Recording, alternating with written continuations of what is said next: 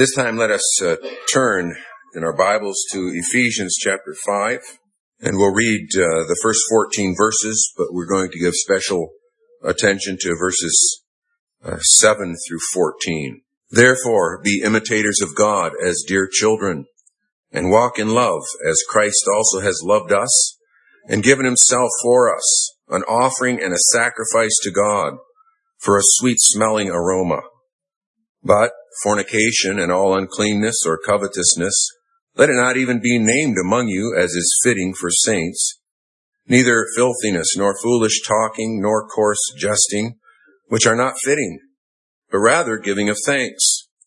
For this you know that no fornicator, unclean person, or covetous man who is an idolater has any inheritance in the kingdom of Christ and God. Let no one deceive you with empty words, for because of these things the wrath of God comes upon the sons of disobedience. Therefore do not be partakers with them. For you were once darkness, but now you are light in the Lord. Walk as children of light. For the fruit of the Spirit is in all goodness, righteousness, and truth, finding out what is acceptable to the Lord, and have no fellowship with the unfruitful works of darkness, but rather expose them. For it is shameful even to speak of those things which are done by them in secret. But all things that are exposed are made manifest by the light. For whatever makes manifest is light. Therefore he says, Awake, you who sleep, arise from the dead, and Christ will give you light. Congregation of our Lord Jesus Christ, we are continuing to consider this astonishing calling that we're given in the first uh, verse of this chapter. Be imitators of God. And uh, we're in the second of three messages that kind of flesh that out in connection with this passage. We've already heard that to be imitators of God is to walk in love. God is love, and we are to walk in love that is known as we know God. That's from 1 John chapter 4, that statement, God is love. But it's also in First John, the, the first chapter, that we read, God is light, and in him there's no darkness at all. In fact, it goes on there to say, if we say that we have fellowship with him and walk in darkness, we lie and do not practice the truth. But if we walk in the light as he is in the light, we have fellowship with one another. And the blood of Jesus Christ, his son, cleanses us from all sin. God is light. We are to walk in the light. Light in scripture is associated with holiness, with purity, with separation uh, from, from darkness, from moral darkness, the moral darkness of impurity or ignorance and evil, the kinds of things that characterize this lost world, the kinds of things that characterize us all by nature without Christ. And we must no longer take part in that kind of darkness. Verse 7 Do not be partakers with them. Do not share in the lifestyle that is described there. But rather, and in our text we hear, walk, that is, live as children of light. That's our theme from this passage. Walk as children of light. And that means that we are to walk, to live as those who have undergone a great change. There is a, an absolute contrast between light and darkness. Darkness and light are extreme opposites. And morally, uh, it's obvious that our, our world likes to blur that contrast or to deny it altogether. It wants to uh, uh, minimize or erase the difference between good and evil, between truth and lies, between right and wrong.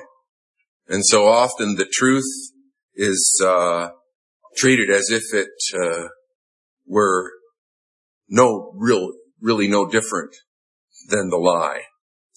Our world even likes to defend often what is sordid and false. In fact, many people think that uh, to make any kind of moral judgments and to assume that there are any kind of moral absolutes, well, that just shows how ignorant you are. There are no moral absolutes. All truth is relative. So they say with great confidence. And the only moral absolute they have is that if you disagree with them and you want to maintain that there are absolutes, that there is truth, well then they will absolutely tell you that you're narrow-minded and bigoted and wrong. That's the kind of world that we live in increasingly.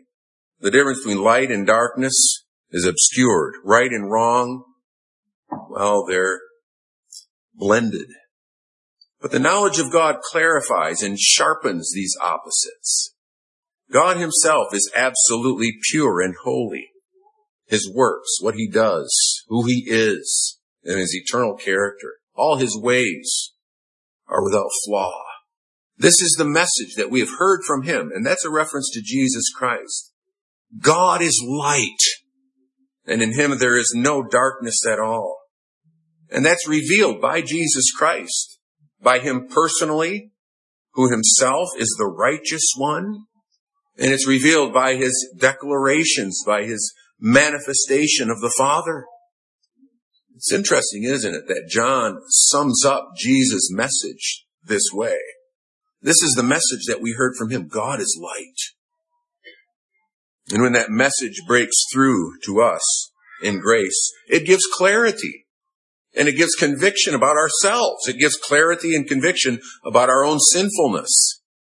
And when that message breaks through in grace, it gives clarity about the way of forgiveness, the way of righteousness and acceptance with God. This is what conversion is. It's often described that way. In fact, the whole mission of uh, Christ in the New Testament is to proclaim light to the, na- to the nations and salvation to all people. That was the commission that was given to the apostle Paul. And it's described explicitly in Acts chapter 26, where the Lord Jesus appeared to him and revealed this calling that he was given to go to the nations, to open their eyes in order to turn them from darkness to light and from the power of Satan to God, that they may receive forgiveness of sins and an inheritance among those who are sanctified by faith in me. Describes a drastic transformation, the kind of transformation that we, that we hear in our text this morning. You were once darkness.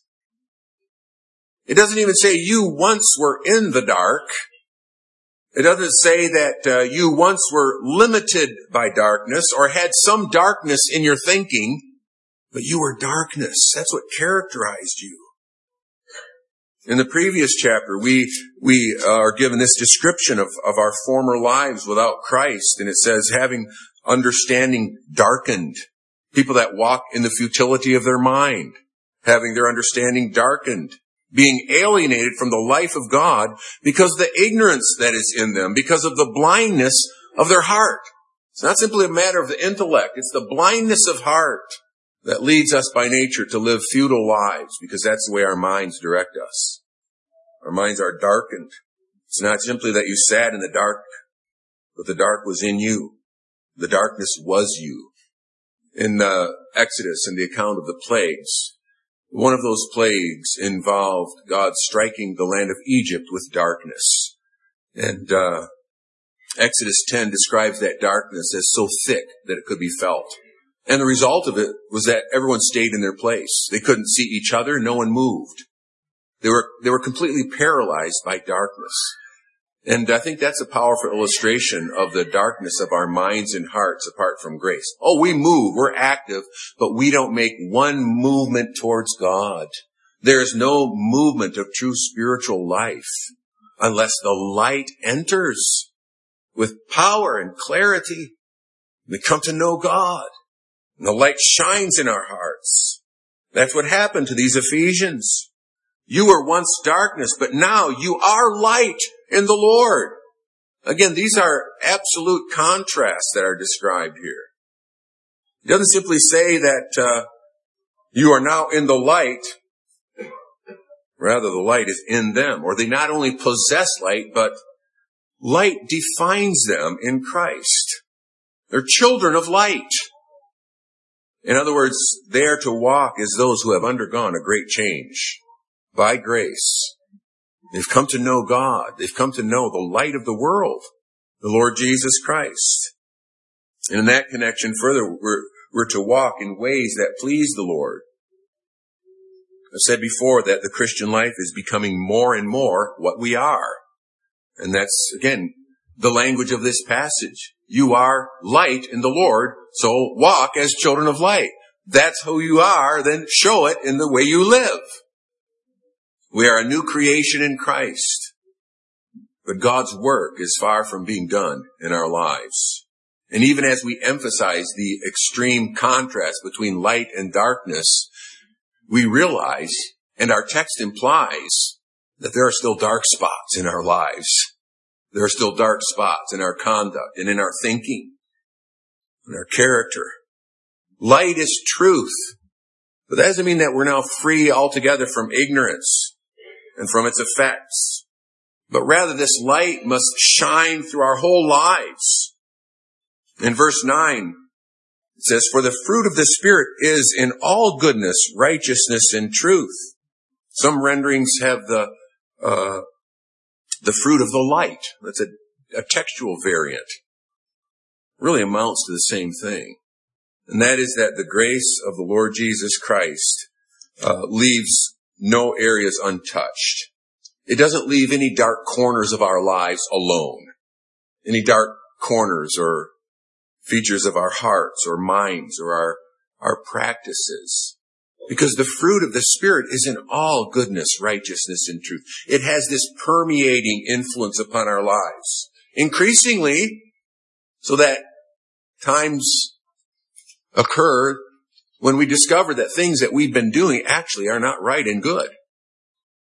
And we continue to grow and the effects of, of uh, spiritual renewal then are extensive and they're beautiful. Even the language of fruit suggests that. It's a life of growing practical knowledge. Finding out, verse 10 uh, says, finding out what is acceptable to the Lord. It's not discovered all at once. It's discovered often gradually.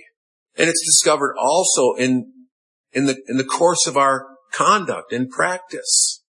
Romans chapter 12 is, is similar to that, where it says, I beseech you by the mercies of God that you present your bodies a living sacrifice, holy, acceptable to God, which is your reasonable service.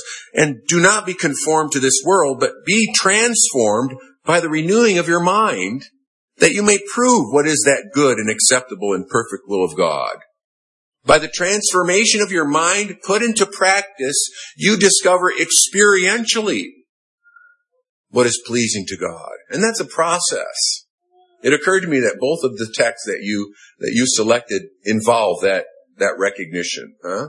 In fact, both of them even use this language of waiting upon the Lord. I waited upon the Lord. I wait upon the Lord all the day. That's an attitude of, of dependence and faith and expectation.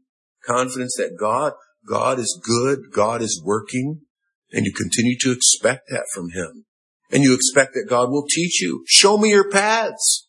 Teach me your ways. Now this was the psalmist, a prophet who meditated in the word of God, who was mature in his understanding. And he's still saying, Lord, teach me. Show me your paths. I wait on you all the day. We wait on the Lord in order to be taught by him and to show that then in the way we live so that it might even be recognized and seen by others, that our, that our lives might glorify him the lights that, the light that is within us must also shine out. And that leads us thirdly to consider that we are to walk, as our text teaches us, in stark contrast to the, to the works of darkness. Again, we have this description, uh, there in verses, uh, 11 and following. Have no fellowship with the unfruitful works of darkness, but rather expose them. For it is shameful even to speak of those things which are done by them in secret. Now, uh, shameful things are increasingly spoken and practiced publicly. Unfruitful works of darkness. That's the language. You know, there is the fruit of the Spirit or the fruit of the light and then unfruitful works of darkness. Now that doesn't mean that there are no effects of uh, immorality and spiritual blindness. There are. but those effects are hardly uh, fruitful.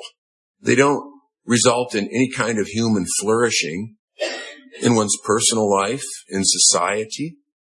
Rather, what you see is unfruitfulness, sometimes very literally, literally, by the mutilation of bodies, or by the rejection of God's intention for marriage. Or you see breakdown. You see breakdown in relationships. You see breakdown in health. You see breakdown in any kind of positive outlook and a sense of purpose and goodness to life. And we see that breakdown increasingly among young people and children. The incidence of depression among children. The rate of suicide among teenagers just keeps escalating. Why? This is the bitter and bad results of a life lived in darkness. And brothers and sisters, this is precisely where our lives must shine. In a way, you might say that the worse that things get, the higher and the holier our calling is, which Lord Jesus Christ gave to us. He says, you are the light of the world. Let your light shine so that they may see your good works and glorify your Father who is in heaven. The lives of Christians expose the world's darkness. And that's not only by, by uh, what we say occasionally or by what we do occasionally, but it's by who we are as the light of the world. You are light and light exposes darkness. Only walk as children of light Live according to who you are in Christ. Don't put the light under a bushel, to use the analogy of our Lord Jesus. The light exposes darkness. And the effects of that exposure, they differ, right? They're varied. Our, and our text really doesn't, doesn't flesh them out. You know, we can find from other passages of scripture the result of it. Often the light provokes opposition.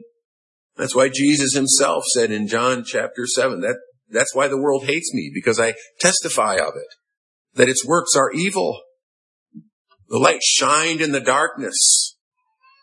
The darkness didn't comprehend it. Rather, the light was resisted and refused. It exposes darkness. The light also serves to restrain sin in society because often the light shines through to people's consciences. Even if it doesn't change their lives, it might mitigate evil practices because Christians are salt as well as light and salt preserves. So that's another result. And positively, it may lead to those opportunities to give an answer to those who ask about the reason for the hope that you have. And then we can give testimony to the truth of the Lord Jesus Christ and our certain hope in Him.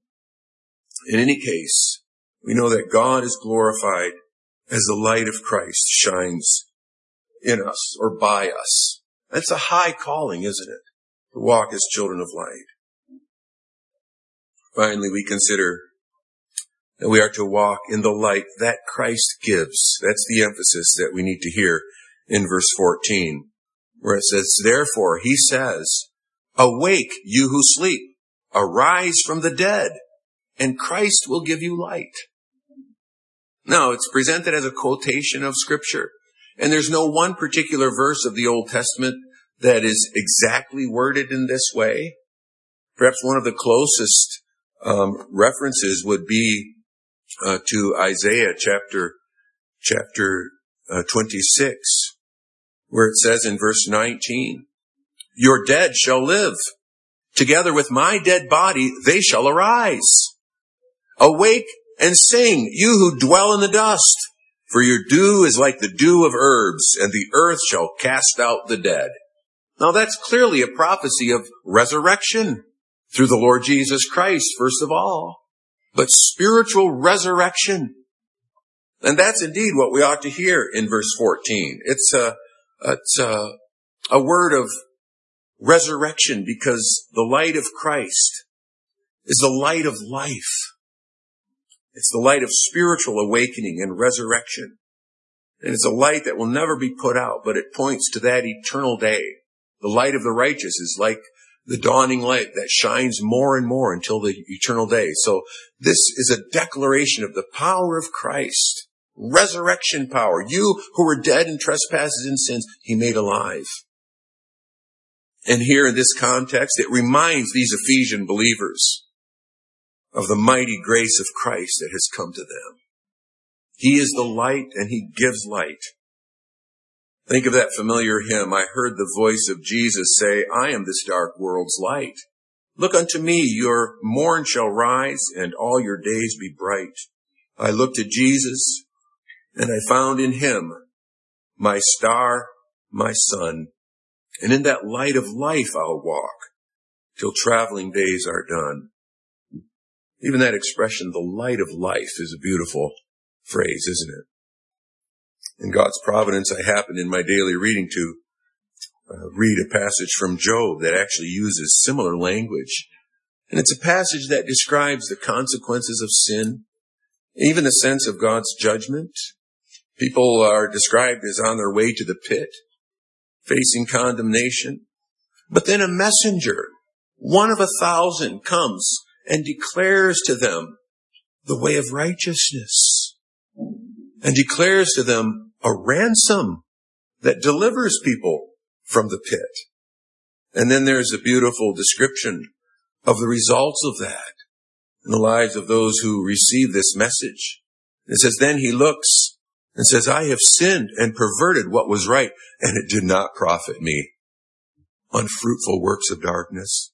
He will redeem his soul from going down to the pit, and his life shall see the light. Behold, God works all these things twice, in fact, three times with a man to bring back his soul from the pit that he may be enlightened with the light of life. So as a reminder of the mighty grace that has entered the lives of the saints, this declaration also in verse 14 certainly is a summons. It's a summons to all to believe in him. And it doesn't matter if people, uh, don't know whether they're spiritually dead or spiritually asleep. The message is the same. Arise from the dead. Arise from the dead at the voice of the living Christ, the living word, and he will give you light. Amen.